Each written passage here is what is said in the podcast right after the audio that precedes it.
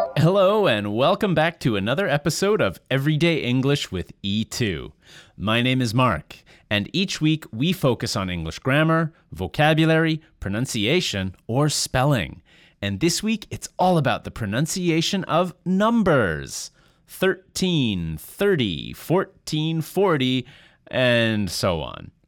But before we get going and learn about pronunciation of numbers, remember that you can check out www.e2english.com anytime if you want to improve your English fundamentals. It's free to sign up.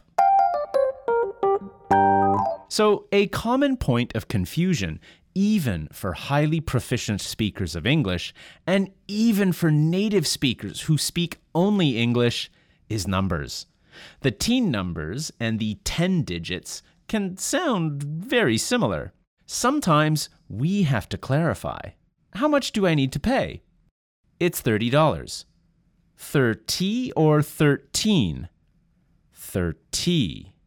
Now, it doesn't happen all the time. For example, sometimes the context makes it obvious. Like, I graduated from middle school when I was 13. Or, the Berlin Wall came down over 30 years ago. However, let's say you are a nurse, or you want to work as a nurse in an English language environment. A mistake between 13 or 30 milligrams of codeine could be problematic. So, nurses and doctors, listen carefully. Now, if you're speaking English and someone has to clarify the number, don't feel bad. It's normal. But I know how many of you are always looking for ways to be just a little bit more precise when speaking in English. So let's take a closer look at some of these numbers. Let's start with a little quiz. Listen and see if you can hear the difference. 70, 17. 90, 19. 40, 14. So you might have noticed that with the first numbers, the stress fell on the first syllable. 90 is 90. 70 is 70. And 40 is 40. With the teen numbers, the stress is on the second syllable, and it stretches out a bit. 19, 17, 14. Let's listen to them together. 70, 17. 90, 19. 40, 14.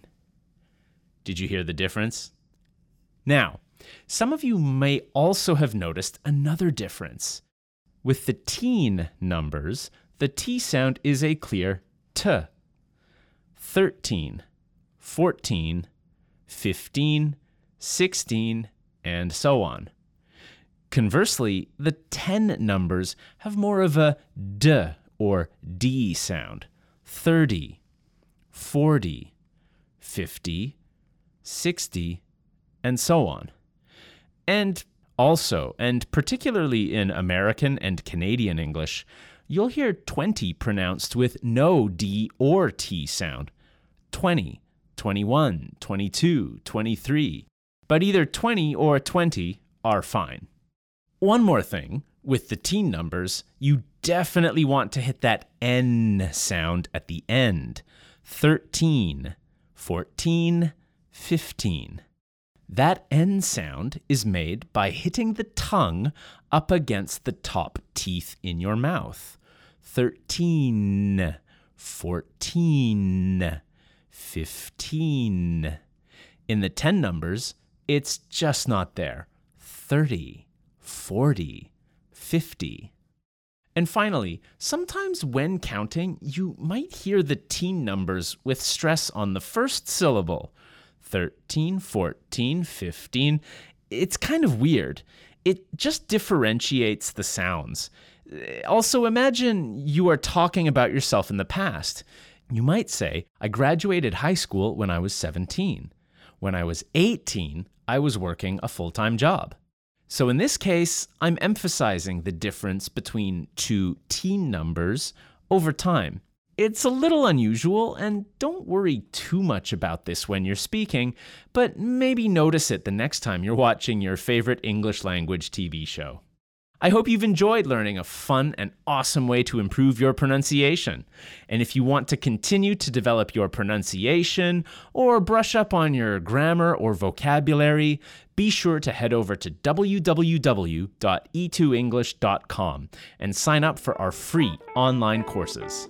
I'm Mark, and I'll see you next time.